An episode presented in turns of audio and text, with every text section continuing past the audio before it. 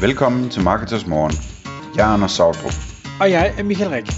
Det her er et kort podcast på cirka 10 minutter, hvor vi tager udgangspunkt i aktuelle tråde fra forumet på marketers.dk.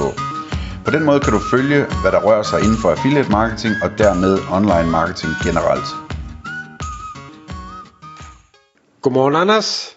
Godmorgen Michael. Dagens emne for Marketers Morgen podcast er ROAS, ROAS, ROAS, når alle vil have æren.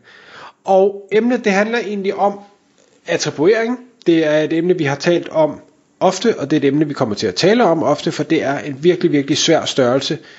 Vi kommer ikke til at levere det endegyldige svar i dag, men vi vil gerne prøve at belyse de problemstillinger, der er, fordi det er noget, vi begge to render ind i. Du har øh, hvad hedder det, dialogen med annoncørerne hos partnere, jeg har dialogen med de webshops, jeg assisterer i affiliate manager osv. Fordi hvis man ikke i hvert fald bruger noget tid på at tænke over det her som virksomhedsejer, så kan man risikere at bruge alt for mange penge på sin markedsføring, og dermed ende med et resultat, hvor du faktisk taber penge, og det er jo ikke så godt for en virksomhed. Anders, vil du, vil du prøve at kridte banen op i forhold til den dialog, du har haft, og så kan jeg måske supplere undervejs? Ja, altså, øh, man kunne egentlig kalde emnet her øh, for ROAS plus ROAS plus ROAS, ikke? fordi det der er problemet, det er jo, at hver eneste marketingkanal gerne vil tage æren for det salg, hvor de har været berørt, ikke? Så, øh, hvad hedder det, Facebook, du kan sætte en ROAS på Facebook, du kan sætte en ROAS på Google, du kan sætte en, en ROAS indirekte på affiliate marketing og på forskellige andre kanaler. Øh, og problemet det er jo, at ROAS det er jo så, øh, hvor meget omsætning der kommer ind i forhold til, hvad man har brugt på, på reklamen, ikke? Øh, revenue delt med ad spend. Øh, og øh, hvis man bare tager alle de der tal, og så siger, at øh, på den ene kanal er der brugt så meget, og på den anden kanal er der brugt så meget, og på den tredje kanal er der brugt så meget, så ender man ikke med, at roersen i virkeligheden er den samme øh, for, for hele butikken, som den er for de individuelle kanaler. Så man kan godt sige, at hver eneste kanal skal køre med en ROAS på 10, Øh, men, men problemet er, at, at fordi kunderejserne er, som de er, og man berører forskellige kanaler som kunde, eller sådan i gennemsnit gør kunderne, det er jo selvfølgelig ikke alle, men, men i gennemsnit berører kunderne forskellige kanaler, nogle gange endda mange kanaler, øh, jamen så bliver der foretaget adspend på mange kanaler for den samme omsætning, og det vil sige, at den reelle ROAS, når hele øh, regnestykket gøres op, øh, jamen den, den er faktisk øh, lavere end end man havde håbet, fordi man jo havde sat ROAS til 10 alle steder. Måske er den 7, eller måske er den 6, eller et eller andet. Øhm, og det synes jeg var et øh, enormt interessant problem øh, at snakke om, at øh, hvordan, man, hvordan man gør det der på tværs af, af de forskellige kanaler, sådan, så man stadigvæk tjener penge. Øhm, og øh, altså fra min stol, det er det som jeg kan hjælpe med øh, på affiliate, jamen det er jo at sige, vi har i hvert fald en mulighed på affiliate for at, at lægge nogle, nogle ting sammen, altså at, at øh, det jeg plejer at kalde for, øh, hvad hedder det, øh, full circle affiliate, at, at man øh, tager noget PPC med på affiliate, sådan så man ikke kun har blogger, men man også har nogle affiliates, der kører shopping ads, og nogle, der kører retargeting, og nogle, der kører prissammenligning, og forskellige andre ting, som, øh, som, som gør, at en større del af kunderejsen ligger på affiliate-kanalen. Det, det betyder, at, at den, øh, den roer sig mere sikker i bund og grund, ikke? i stedet for at man køber ekstra kliks alle mulige andre steder ved siden af. Øhm, så det, det er den ene ting, som, som jeg så at sige kan hjælpe med. Den anden ting, det er, at jeg har noget i ærmet, som, som består i, at den ROAS, du har på affiliate, den ikke er sådan direkte sammenlignelig. Det har vi talt en del om tidligere, hvis man søger efter affiliate ROAS øh, på Google eller på vores podcast, så kan man formodentlig finde øh, noget episode om det.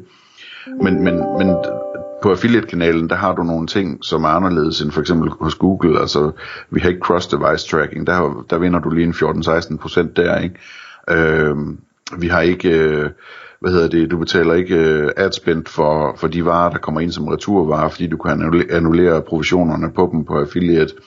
Øhm, og, og der er forskellige andre ting, som gør, at man ligesom, der er sådan noget gynger og karuseller og sådan noget, som gør, at, at øh, i virkeligheden så får du en højere ROAS på affiliate, end den du lige sådan umiddelbart kan regne ud ved at, at dividere øh, din, din provisionssats med 100, ikke? eller 100, øh, hvad hedder det, delt med den.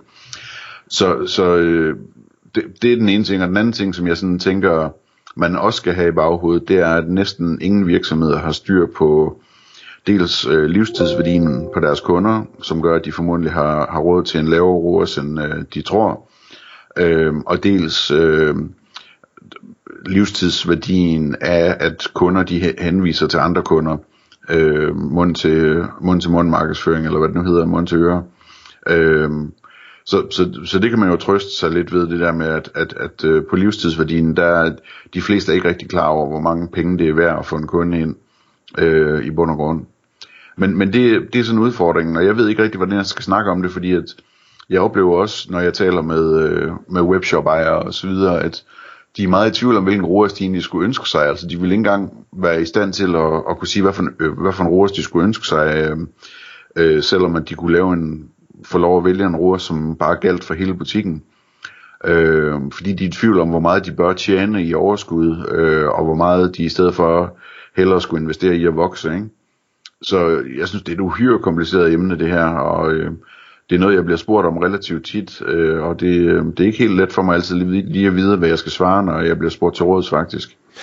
Nej, og det, det kan jeg godt sætte mig ind i, fordi jeg har, jeg har samme udfordring.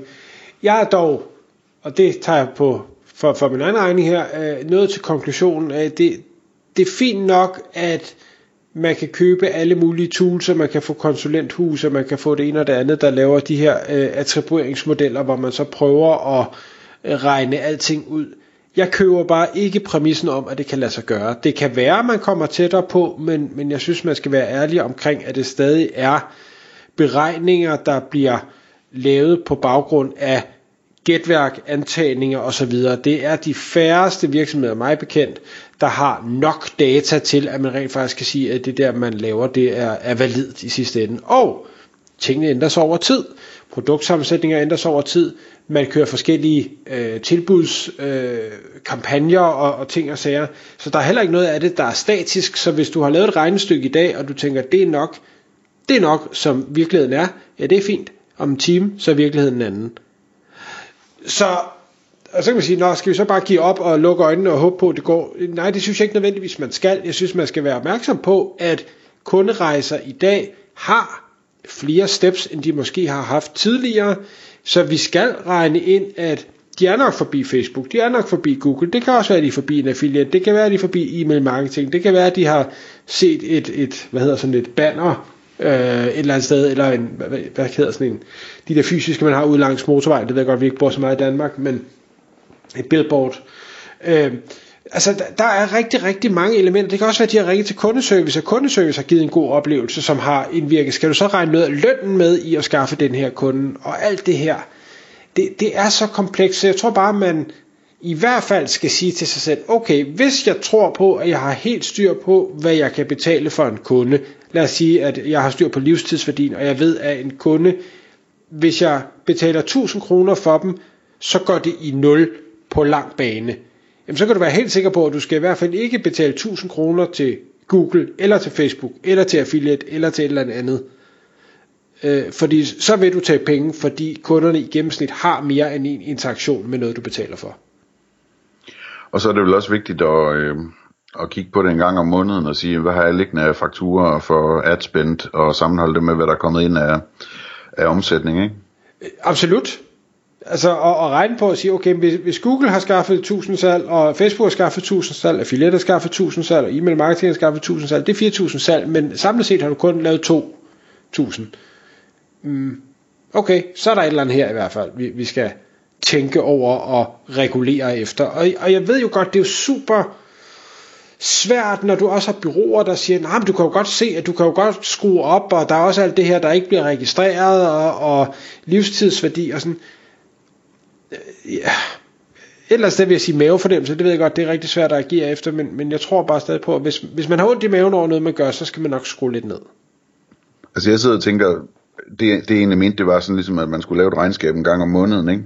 Øhm, hvor man får plottet ind, hvad man har fået ind i omsætning, og, og man har sine, sine faste udgifter med, øh, og, og, og sine variable, inklusive øh, adspend og kundeservice timer og sådan noget, ikke?